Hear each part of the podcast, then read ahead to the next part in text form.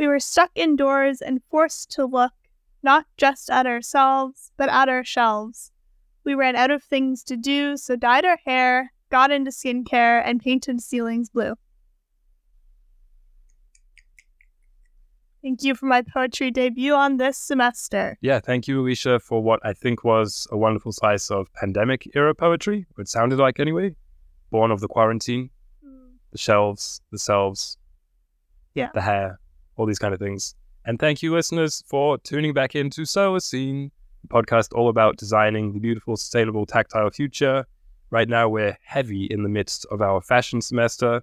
And on today's episode, we're talking about all things hair, all things fast homewares, and all things storage, which I guess often plays into homewares, wardrobes, It's true. Narnia. a good little connection we can make. Yeah. So thank you all for listening and tuning in every week. We really appreciate it. All of you who are subscribing on YouTube, we have a little counter that we flip over every time one of you subscribe, and it makes us both smile. So thank you so much. We appreciate you. Your poem reads quite well into my first point about hair in the Solacene, which is the idea of the barbershop, the idea of the, the cultural hub that is the salon. I think those two things are interchangeable, even though I think they have different kind of connotations. Mhm. And also the sometimes scary, sometimes exciting prospect of cutting one's own hair, which, like many others, I did do for the first time during the pandemic and have continued with your help to do so since then. And I don't like the results. I, it, it never looks nice, ever. No. But I do like the feeling of at least I'm the one who who botched this rather than paying for the privilege to some for somebody else to botch this. Maybe it's because I'm a poor communicator or I've just had bad choice in hairdressers, but I can pretty confidently say I've never been to a barbershop or adjacent place and left feeling happy with what they've done. but also it might just say something about my head shape or my indeed my face. You And do I, have angles on the back of your head right. as someone who cuts your hair, so maybe that is Yeah, you do talk about the, the corners. yeah the corners. I feel like her head shouldn't have corners. they should be round. I'm pretty sure. like that's I don't know a lot about anatomy, but I think that's one. Have you ever cut your own hair? Just my bangs. Right. Yeah. I remember it, it was kind of like a rite of passage in my house. I have three sisters. Pretty sure that at one point each of them has been caught with scissors cutting their hair, which again sounds like a really unsafe thing. But I think that's just a thing that a lot of kids go through. Yeah, a lot of kids do that. No one in my family ever did that, fortunately. But anyway. think it's traumatic. So maybe we can draw the connection that in the pandemic, that childlike impulse became more normalized or accepted for adults. Mm. It's also kind of related here to the topic of intuitive cutting, which, as you don't know, is a really dumb name that I found online, which just refers to like cutting your hair to match the shape of your head. And it's kind of personalized for each person, Mm. which just seems to me like a haircut from anybody who knows remotely what they're doing. Haircut from anywhere outside of the army. Yeah. but I think the stuff's usually dry. But for the barber shop, maybe it's different for women. Have you had any pleasant experiences there? Yeah, I really like the salon. I feel like the salon that I go to, I know everyone there because I've been going there my entire life. Is it salon hairdresser? Are those two different? Same. Do they do nails or other stuff though? Yeah, I guess salons probably more often will do nails or do facials, those sorts of things. Mm. But a hairdresser obviously just does hair. You have a good relationship with your hairdresser? I do. Until pretty recently, I suppose it comes with age and like learning more technical names for things. But Right. until recently, I couldn't. I always hated my haircut. Do you show a picture? Yeah, sometimes. Ooh. I tried to do that last time and the guy just kind of laughed at me. Mm. Made me feel really bad about my Pinterest. He was like, woman. Yeah, basically, because I, I gave him the phone because I'd come prepared for once in my life. Yeah. and it did that thing where in the passing the photo like it moved to a different page Yeah. just the rest of pinterest and he was like what's this and i was like oh just give me a second sweating already um but the barbershop uh, seriously though i think in the Solacene it's a really pleasant space and i know it's like a big thing the black barbershop is kind of a an existing community hub or haven whatever you want to call it obviously i'm not the best to to speak on that but I've often thought that just seems like such a pleasant idea. You go there, maybe not even to get your own haircut. Yeah, just to hang out. Yeah, or get your beard shaved or whatever it may be. Yeah. I told you I was reading Farewell to Arms, and in this book, halfway through, the main character has already gone to the salon four times, probably. Male or female. Male, so I guess the barber shop. Yeah. And it's just like, obviously, we literally cannot even afford that right now, but in the Mm. Solacene, it will be perhaps more accessible, but also just, yeah, more commonly, like, just gonna pop down, maybe get Yeah. trim. It's one of those a trim. It's one of those things where it's become more kind of democratic because now, you know, it just costs 30 bucks to buy yourself the equipment and YouTube is free Mhm. and bing bang boom, everybody can cut their own hair. But maybe in some senses it's a nice thing to have this one wizard in the town Mm. can just snip everybody's hair like magic and you go there and weirdly intimate also i mean Yeah, I, I think that's kind of a meme but there is a sense of loyalty you've talked about you go back to nova scotia like you cross the country to get your hair cut like when you put it like that it's so yeah, ridiculous it's kind of wild. but there is this sense of intimacy essentially among strangers that's so rare today yeah, it completely lacks. And it's just like the desecration of public spaces in general. The pandemic obviously really accelerated it, but I feel like had the pandemic not happened, it still would have been declining yeah because the hairdressers are one thing, but it's like even no one eats out anymore. Mm. Like if they're gonna eat out, they'll probably get takeout. right I imagine instead you'll just find youtube videos about how to make restaurant quality x Exactly. And even I've noticed recently, just the last week or two, a lot of my friends are like, can't afford to go to the coffee shop anymore. So just like not even going to coffee shops, which is just like such a wild thing to me because that felt like one of the last public spaces that people would go to and use. So in the Solacene, I just think these spaces will be safeguarded and people obviously financially will be able to afford it, but even just like they'll be more common, I suppose. yeah I don't even know where the nearest restaurant is to us, to be honest. Like, a restaurant that I would like want to go and eat at, yeah or barber shop. No last idea. time last time when i went to a barber shop after which i've kind of vowed not to do so Mhm. the guy was vaping and i was like what a, what am i doing why am i paying for this Yeah, when I cut your hair, I don't vape. that's true a farewell to arms you mentioned i'm going to read a quote from a novel called tender is the night by f scott fitzgerald which this passage has always weirdly stuck with me it's from the beginning of chapter 12 for anybody who wants to read along and it's these americans who are in, in france in a restaurant and they're kind of remarking on the lack of repose, as they call it, that all the men there have.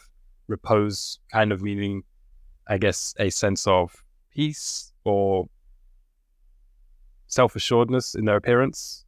And so the passage says A well dressed American had come in with two women who swooped and fluttered unself consciously around a table.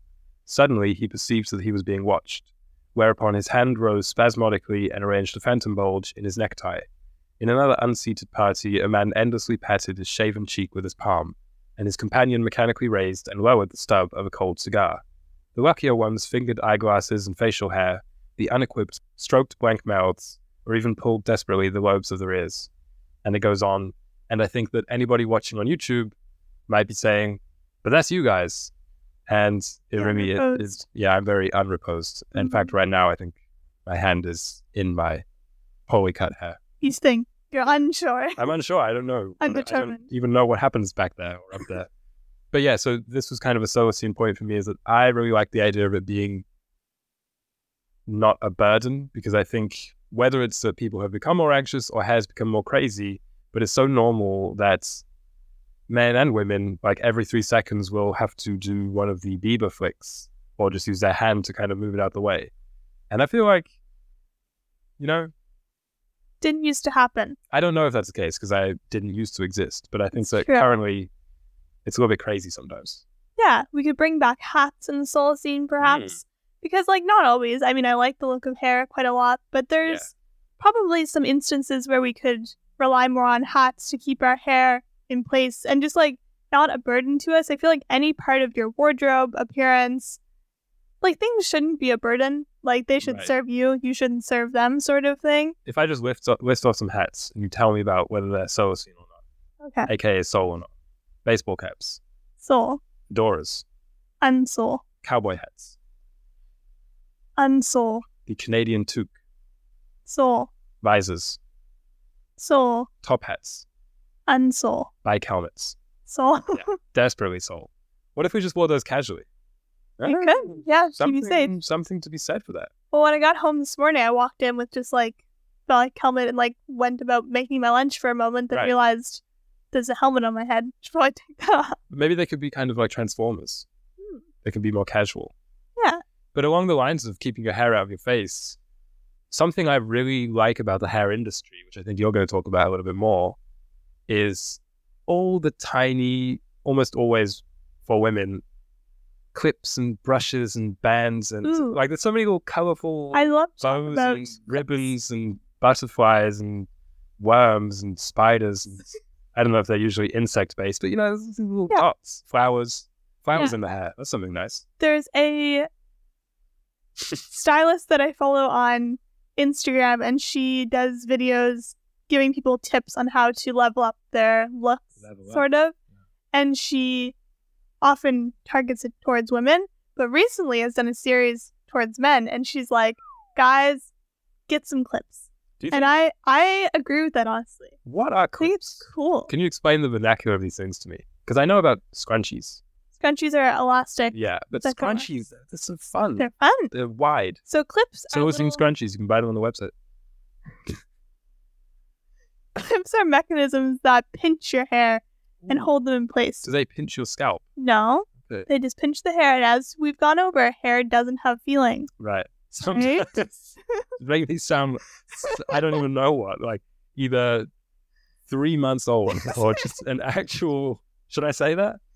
Didn't flag. It was just Yeah. a joke. Very frequently I'll just squeeze Alicia's hair as hard as I can till my Like, knuckles are white. hurt?" And I'm like, that hurts, doesn't it? And she says, No, it doesn't. It's not pulling, I'll just squeezing it. But it feels like it should hurt. Well, it's think- part of you. Yeah, it's part of you. And that's something else. This makes me sound like an alien, but it just comes out of your scalp. Mm. And it, you know, when I draw people, especially women, the hair goes up like crazy spaghetti, gravity defying. gravity defying, but quite often it will drape down, is said in Mm. real life, Gravity abiding. gravity abiding. But it's, we're almost like just these sentient flesh based chia pets. We are. And sometimes you have to clip it and cut it. Like it's such a bizarre thing, but so cool at the same time. Nails. Yeah. Like nails don't have anywhere near the same appeal. No, but they're spe- I feel like nails are especially weird. Like, why are they hard? Yeah, what's with that? Like, we don't have a shell, but on a tiny part of our body, we have a little shell. Finger shells. Yeah. So you call them tip shells. Yeah. What's your favorite haircut?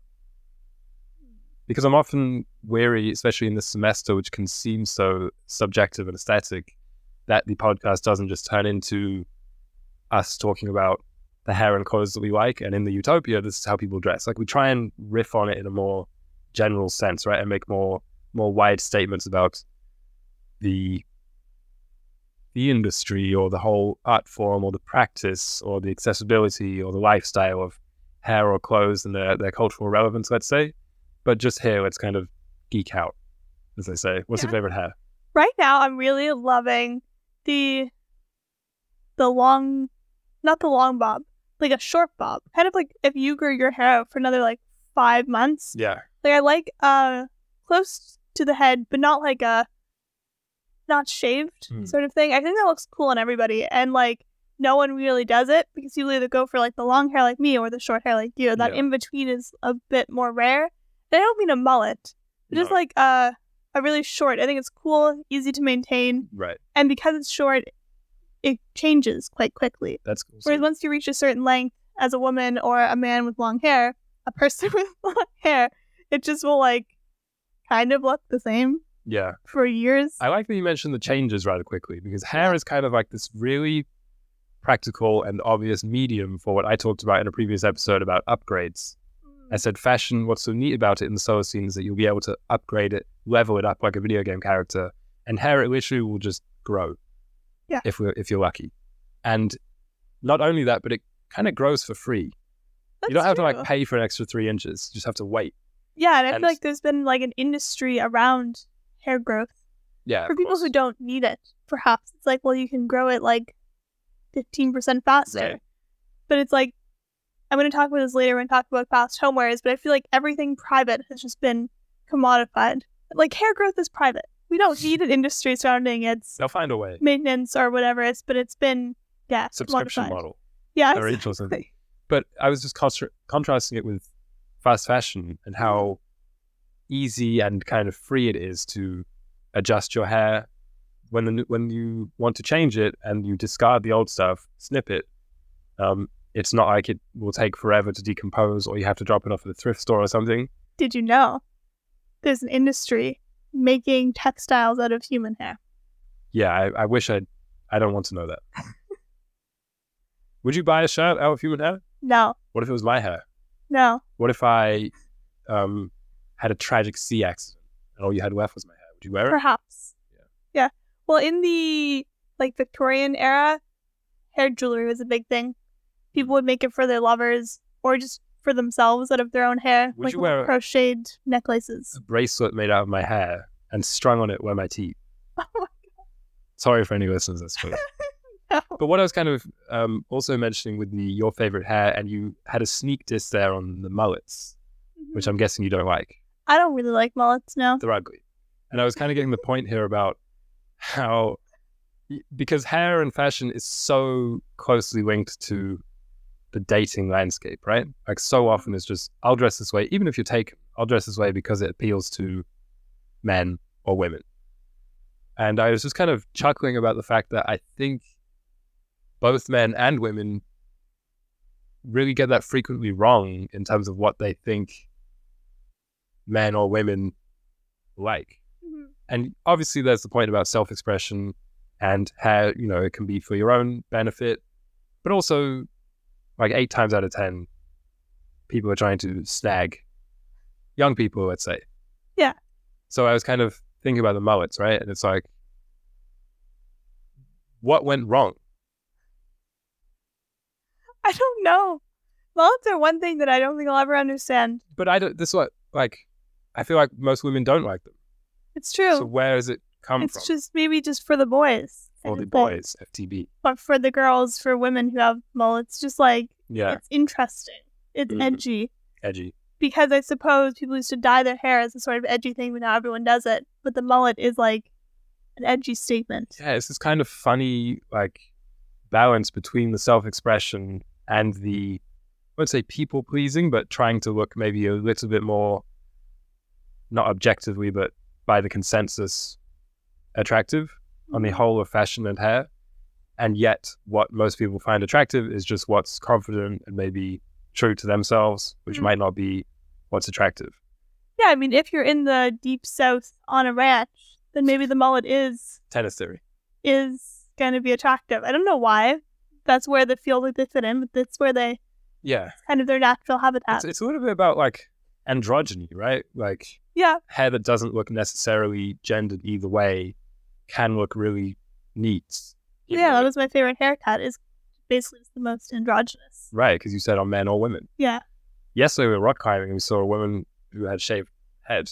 Oh my days! There was someone in my yoga class this morning with a shaved head, and I was like, "This just suits them so perfectly." Yeah, intuitive hair Intuitive hair cutting. There we go. but some people can rock like really anything, Yeah, but the mullet.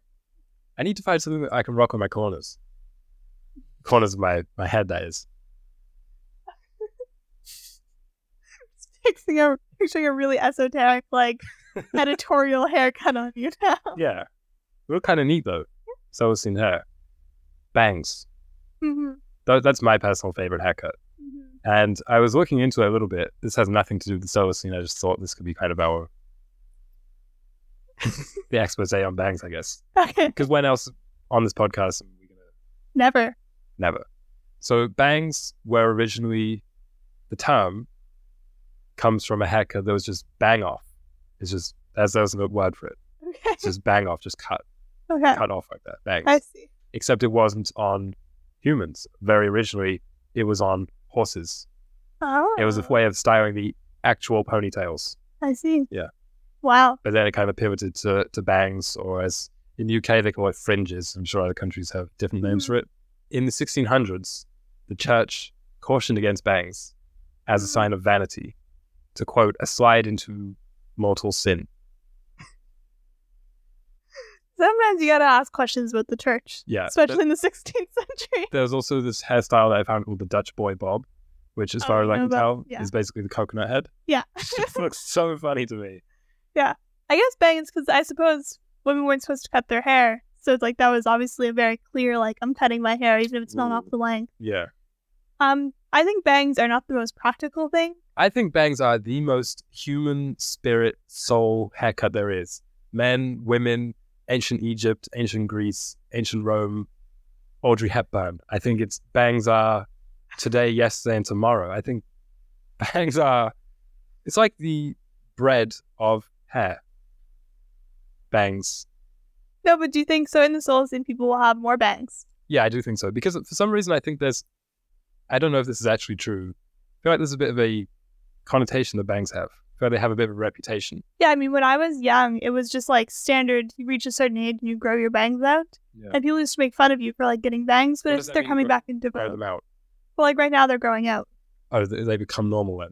Yeah. Oh. But there's kind of this in between awkwardness where like you can't wear them over your eyes because it'll cover them. Of course. You have to wear them like curtain bangs.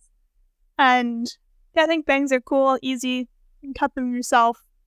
And we don't like the tiny bangs though. Well, I don't Those wanna, are in the I don't want to make any political statements. They're in the same category as The mullet? mullets, I think. Both kind of just trying to make a statement. Very political haircuts.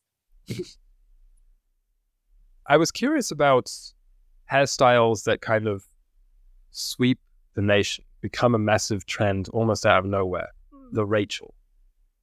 Do you think in the Solacene we will have these kind of celebrity influenced, or is this just this is just the nature of aesthetic trends? Of course, we'll go from one thing to the next. So that, do you think that's how it will go? Yeah, I think so. Because I just thi- I don't think it's ever going to reach a point where we just have an ideal like there's like a platonic ideal of hair, body, everything. Like it's always going to twist and turn. Just I was- depends on I was just kind of thinking that perhaps with TikTok and the internet, almost to a degree, making everything okay, making Mhm. everything fashionable, that maybe this is not always such a bad thing. People talk about culture maybe having stagnated, which I do kind of agree with.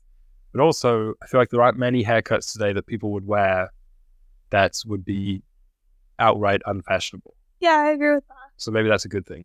Yeah, I was thinking about this this morning ab- about the trends and hair, especially. Be- like, obviously, that's what we were talking about today.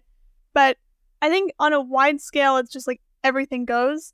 But as someone who comes in and out of hobbies, different groups of people, you notice slight shifts in like Of course. the concentration because, like, as I already said, I was in like I'm I've started doing hot yoga recently and I noticed this mornings I was so irritated by my hair during the class that I hmm. look around like I'm like the only person with long hair here. Hmm. And so like maybe that's why like you start doing this kind of hobby and obviously your hair has to be shorter because it will be uncomfortable if you have long hair. And then I remember in ballet when I used to do that like full time, there was one girl who had a very short haircut, so couldn't put her hair in a bun, and was like an outlier. It's like you can't really have that because you need to have it in a bun. That's just Mm. like what we do here, sort of thing. And it's like at large, no, none of these people are going to stand out on the street as like, oh, they have like a yoga haircut or a ballet haircut, but When they're all together. yeah, they kind of congregate. And I feel like that will always be the case, but maybe more so on like a macro scale as hobbies come into vogue and go out of vogue, it'll change a bit. Like maybe rock climbing is coming into vogue, so people will start to dress and act and Yeah. cut their hair more in that style. And I feel like that's kind of how it's going to be impacted in the Solacene, a bit less so with celebrities. a bit less celebrity kind of top down, a bit more ground up about Yeah. rock climbing's neat. I'm gonna get me one of those rock climbing cuts, whatever that is. Yeah. Yeah, that is kind of a cool idea. I guess probably the the clearest example that I have of the top down haircuts beside the Rachel, which is kind of a maybe you had to be there for that anyway, is the powdered wigs. Because I've always been really curious about that. Why were they powdered? Why were they wig? like why in general in the 17th century i think is when it was and i learned that these powdered wigs came about because there were two kings of this time Mhm. who were just losing their hair Yeah. and it was either because of like early hair loss or syphilis or something like this so uh, yeah the wigs came about and the powder is basically just to keep away lice Yeah. keep them keep them clean or Yeah. ostensibly cleaner anyway. Whenever I hear powdered wig, I just picture like an immense level of like grime, because mainly Yeah. because of the lice. But Also, George Washington. Yeah. He had red hair. He just powdered it white. what? Yeah. So weird. Exposés on the Solacene. Mm. Can I just mention one more haircut? Yeah. Or hairstyle, should I say? It's called the tuck. Oh no, not Maybe the you tuck. can explain this one to the listeners. So you know when you put on a sweater Yeah. and you have long hair, your hair just stays underneath unless you pull it out. That's the tuck.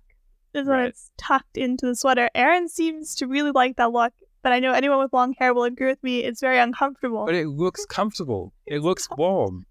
So Like if. I had long hair and it was winter and I put on a jumper and it just stayed below, I wouldn't be so quick to scoop it out like you are. Just leave it in there at least for a few minutes. I've I've tried. I like the way the hair kind of smoothly fits. Like it just looks like it goes nowhere. Yeah. I've seen people do the top stylistically, like on runways and stuff. Yeah. Mm.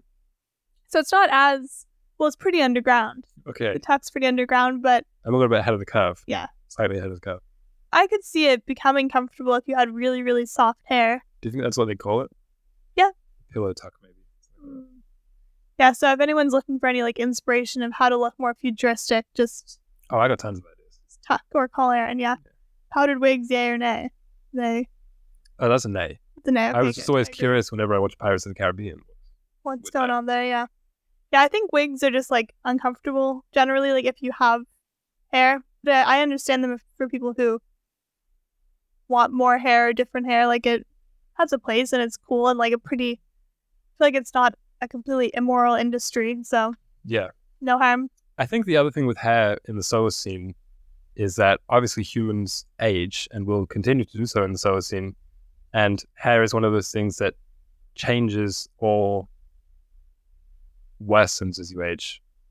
I was going to talk about this, and It grays, it falls out, it recedes if you're a man. Mhm. And how do you think perhaps our attitude or behaviors toward this in the Solacene differ from today?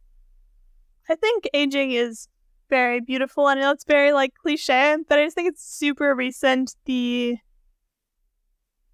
objectification of like youthfulness. Like obviously youthfulness has always been a beauty standard, but I also just think it's not that long ago that like men who looked aged and rugged were like the ideal. Yeah, I've always found it weird rewatching Seinfeld when George Costanza mm-hmm. is made fun of obviously for being overweight, poor, kind of an idiot, and bald. It's Yeah. like the ball isn't like Yeah. yeah, it's not really in his control. Yeah. So I just think that's something that hopefully is already shifting. I've seen within my lifetime, just like women with gray hair owning it a bit more. Yeah. And I've always found gray, silver, white hair like beautiful and like desirable. Didn't there you was say a you were gonna dye your hair grey? I really wanted to, but then I, someone, probably you, said to me, "It's gonna go gray." Like Yeah. just wait, kind of thing. I'm like, that's true, It's but the I same reason I never really want to get a buzz cut. Mhm. So, well, it'll come to you anyway. Yeah, but I just think it's cool, and I think in the Solacene it will continue to evolve. Same with skin texture and stuff. It's like 100% out of your control, and like people will try and sell to you alternatives. That's just a waste of money and time. It's like maybe you can make your skin 1% less wrinkly or your hair 1% less gray, but like I feel like owning it is cool, and perhaps if you own it and stress about it less, the change will come later. Yeah, one thing that I do think with hair, though, I texted you this a couple of weeks ago that it's maybe I was being melodramatic in the text as usual. I said something like, "It's a tragedy that most people never find their hairstyle, hmm one that they really like, that shapes their face well," and I I kind of stand by that. I do think it's a sad thing, and I do think most people never kind of maximize it. Maybe this is incredibly kind of superficial thing for me to say. What do you think? No, I think it's a. We don't have enough op- opportunities, as I was saying, because haircuts are so expensive. People get them once every two years now, Yeah, because like you can't really experiment with it. I also think the internet's it it seemingly puts the information in your own hands, but really it gives you standardized versions of everything. So, for instance, it's like, well, I know I'm an in, I'm an autumn. There's the color scheming thing Mhm. because the internet showed me this infographic. But it's like Mm. if you actually went to someone who knew what they were doing, the wizard who cuts the town's hair, hmm maybe he would, through intuitive hair cutting, be able to just assess your head in real time. Yeah, the woman who did my hair for our wedding, I remember asking her, "What do you think would look best on me? Just like do what you think would look best." And she said, "No, I don't like making those kinds of decisions." I'm like, that's That's your job. that's literally your job. Like you trained for this. Yeah, I, I mean, I've done that almost every time that I've been there. Only recently I showed a picture. Yeah. It never works, but mm-hmm. it's always wrong in a different way, which I guess is interesting It's true. and an unpredictable way. Hmm. Totally. Do you want to take a guess onto how many skincare products and makeup products a person uses every day? A woman, usually. Average woman? Yeah. 3,000. No, No. one person. Oh, three. 12 to 16. Wow. Yeah. Does I was like, toothpaste? maybe. I mean, it's a range, so you could maybe 16 includes toothpaste. But that was surprising to me in a way. But then I counted and I'm like, if you're doing your makeup, yeah, there's your eye makeup, cheeks, lips, kind of checks out. But in the Solacene, I think we'll use three. You Hmm. can mix it. Maybe it's a moisturizer, maybe it's a mascara. Just like, I just think natural skin is quite beautiful. And like, I understand wearing makeup and doing your hair for confidence, but I feel like the confidence wouldn't be necessary if people weren't judging you for having bare skin.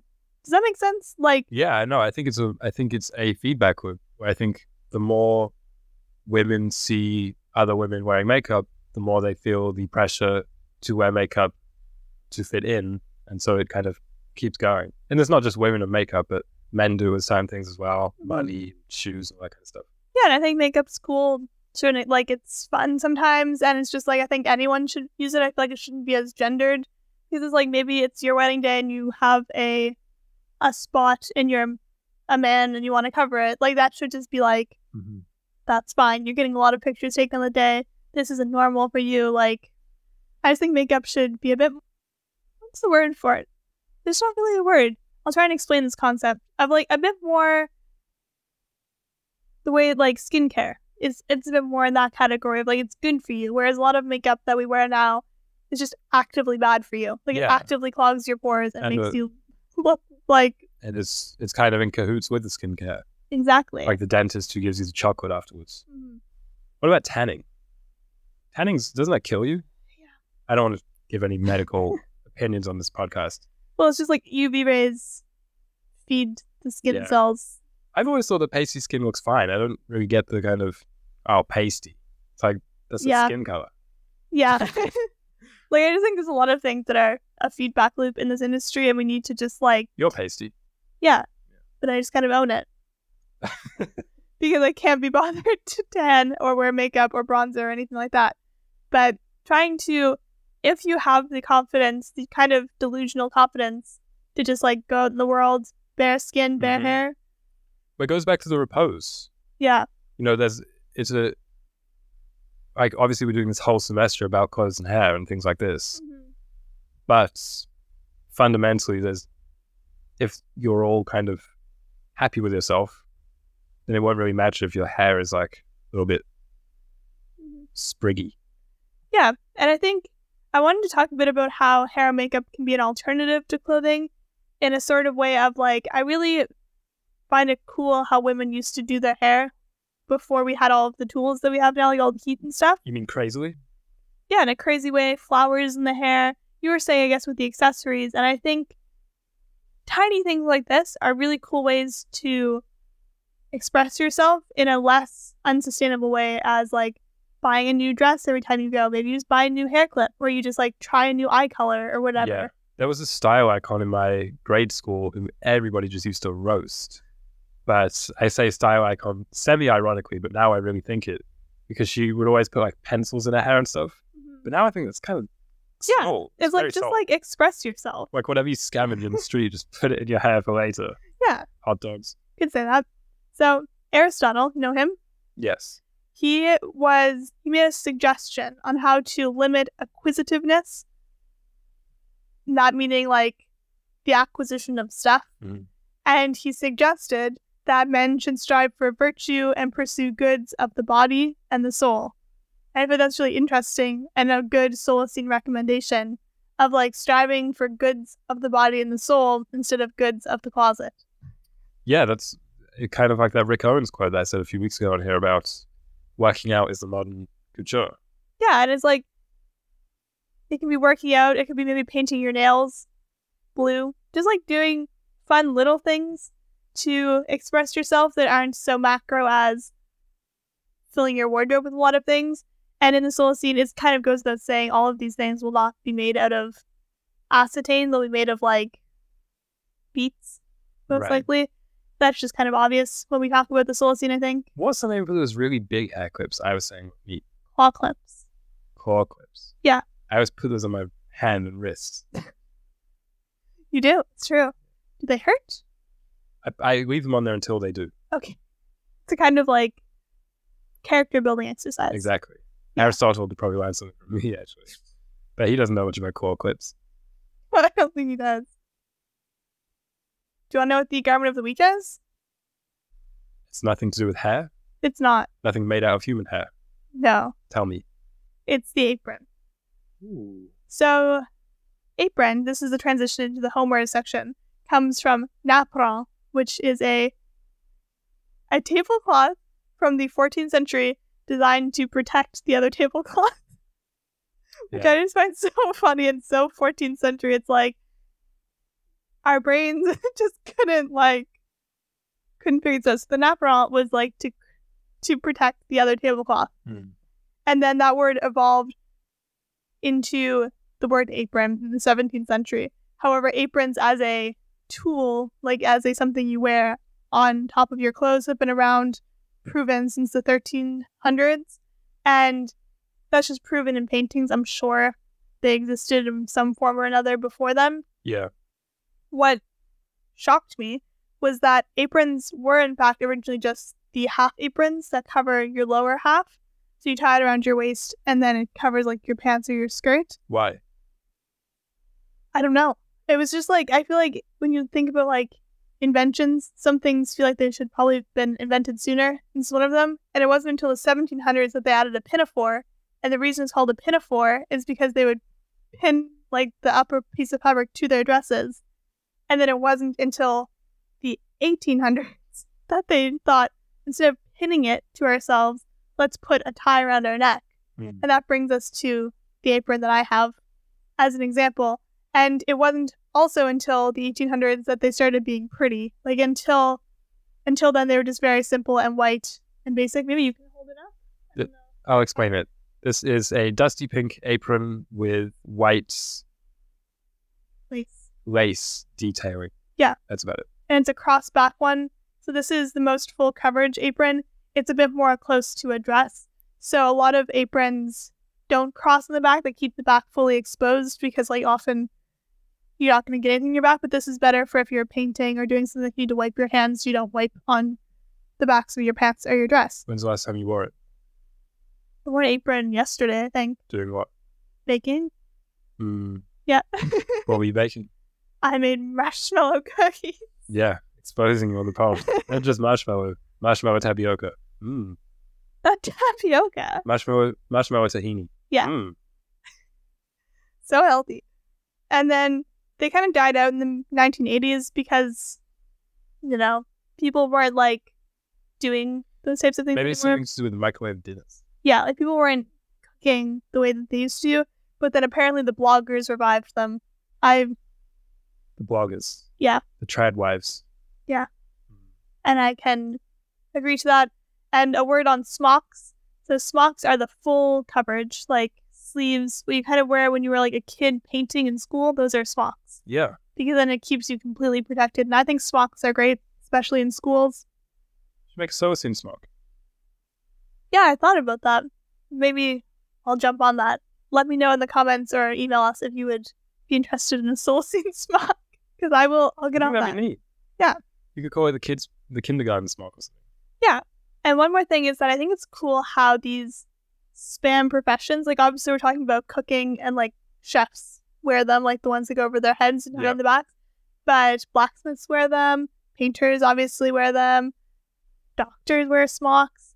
Like there's a lot of different industries that wear them, and I think it's cool and very Solacene hmm. to have a piece of clothing that's a bit more rough and tumble, and you can just like wear it on top of your clothes, keep your clothes in better shape, have to wash them less. Yeah. And that's just something we should probably strive for in general. I think we're going to talk a little bit about clothing maintenance later, but just like you don't need to wash your clothes every day. No, I think it's key. I think it's key to have something like this. I Yeah. haven't owned an apron in many years since I was a kid and I was going through my MasterChef phase, but I have almost always had a junk sweater that I will put on Hmm. when cooking, especially cooking something that will spit back at me or that has flour involved or something like that, hmm or painting, let's say.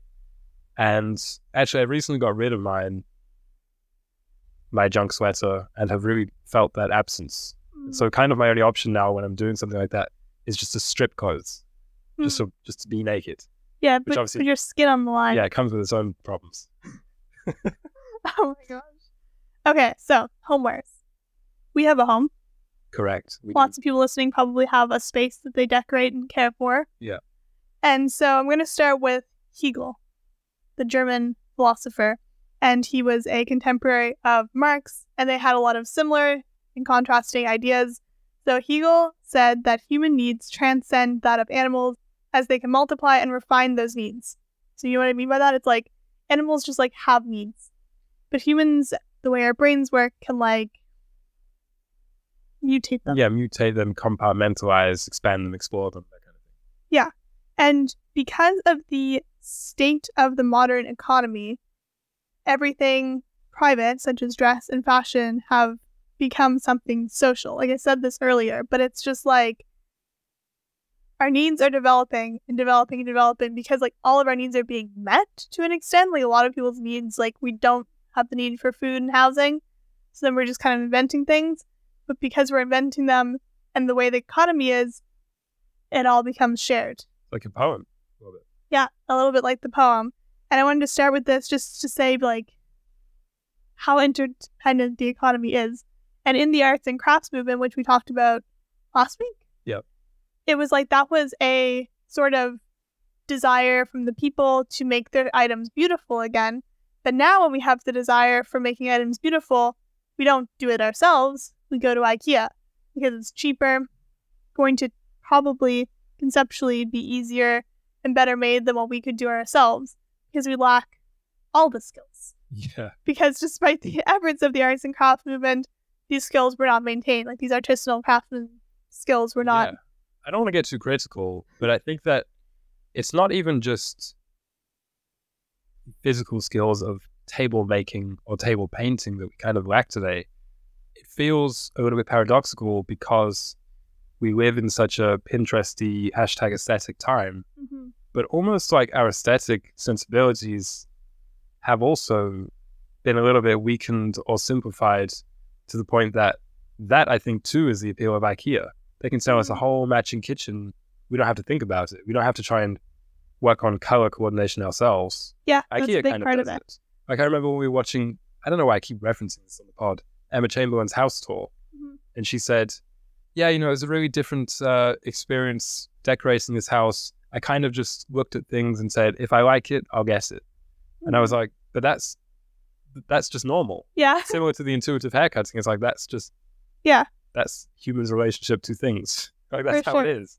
So a lot of the people I heard talking about this phenomenon of like fast homewares mentioned IKEA and how you can just go in and just buy a room.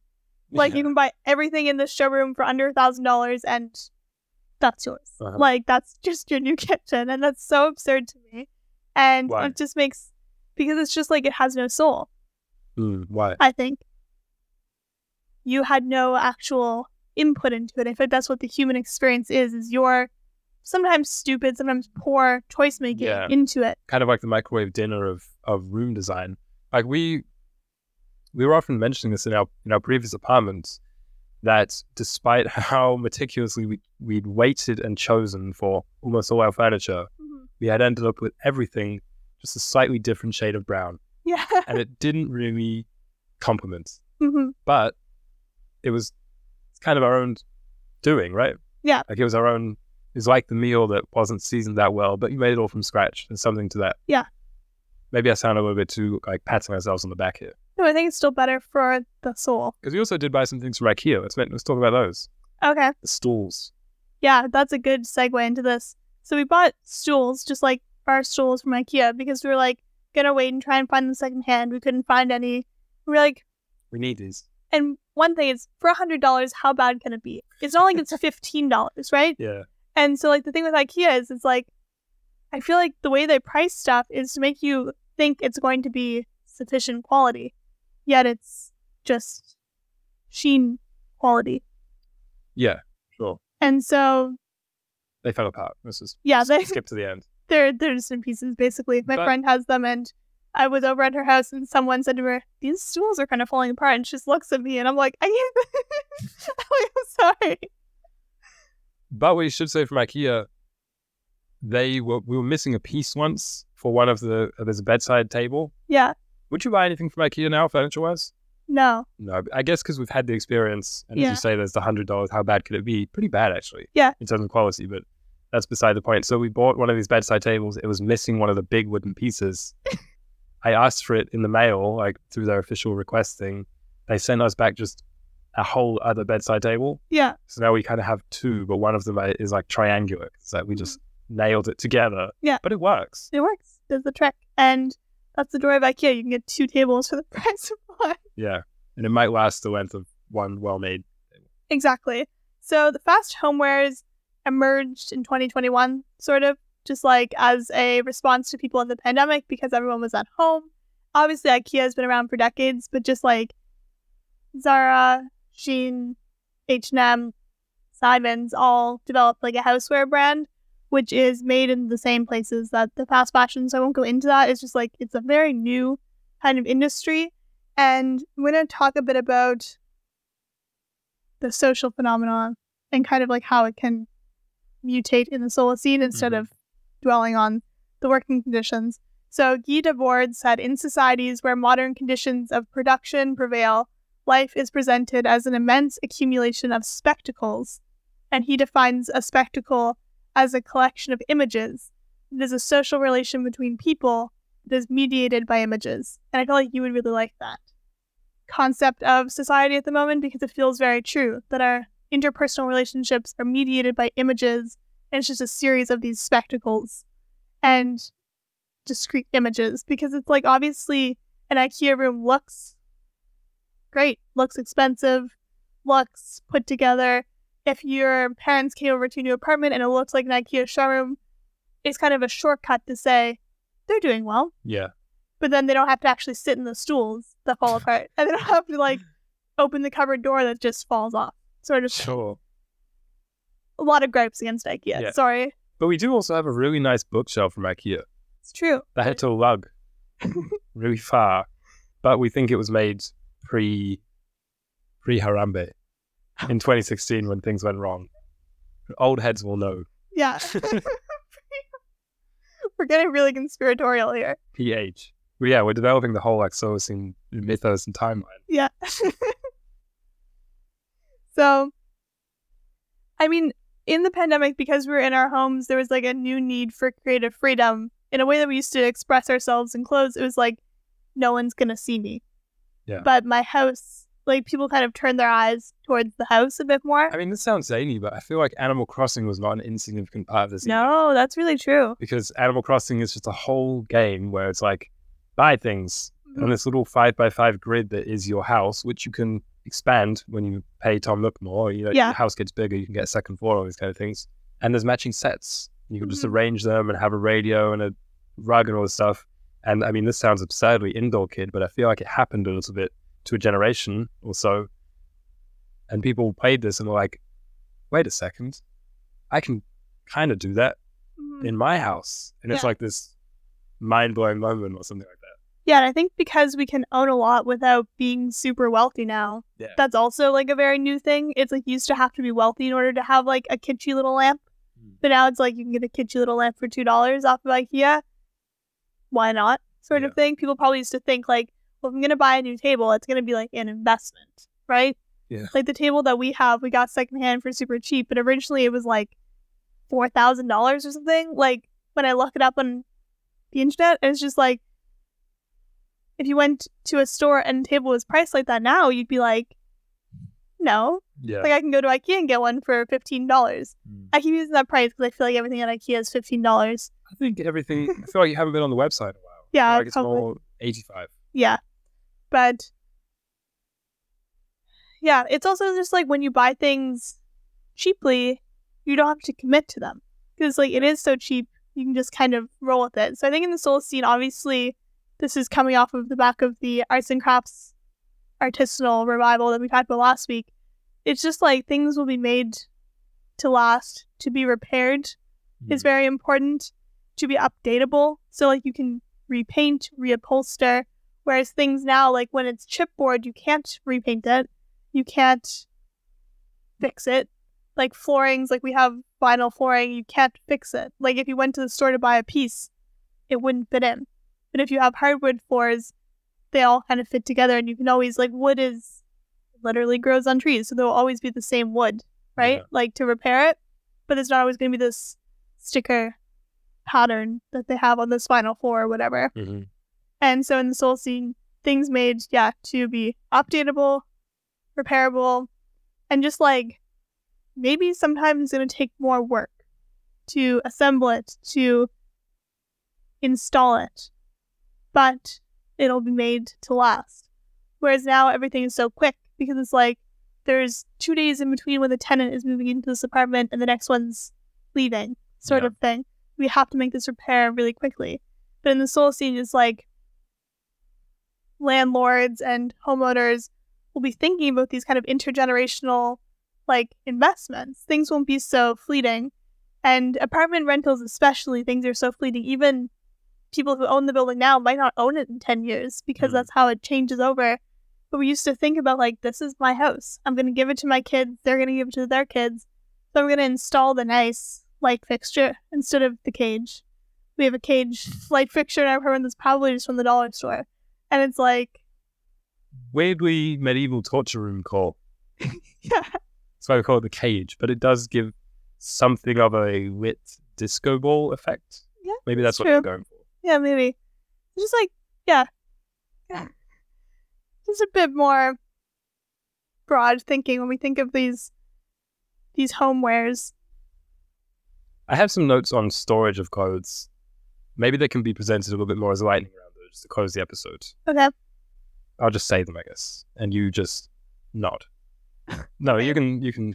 So I was thinking, while you're showering in the bathroom, hmm I've always thought there's nowhere to put my clothes. That's a really good point. We've never had massive bathrooms, to be fair, True. but I think even in the big bathrooms, this kind of goes goes amiss. Having a Oh, little, wow. a little nook for your clothes. Even because, like, at the gym, there's. I just have to, like, sling them over the door. Like, Yeah. there's- Well, even in a hotel or something. I'm sure maybe five star hotels, but I I don't think they have a dedicated nook, Okay. I we have a really like closet. that idea. but a nook for your I clothes. know, so you can reach from the shower, maybe. Maybe. Okay. 10 out of 10 approved that idea. Nice little nook idea, right? Yeah. I also wanted to talk about feng shui for clothes storage, but quickly realized it was going to take me more than four days to learn enough about feng shui to not sound mm. like a fool on the podcast.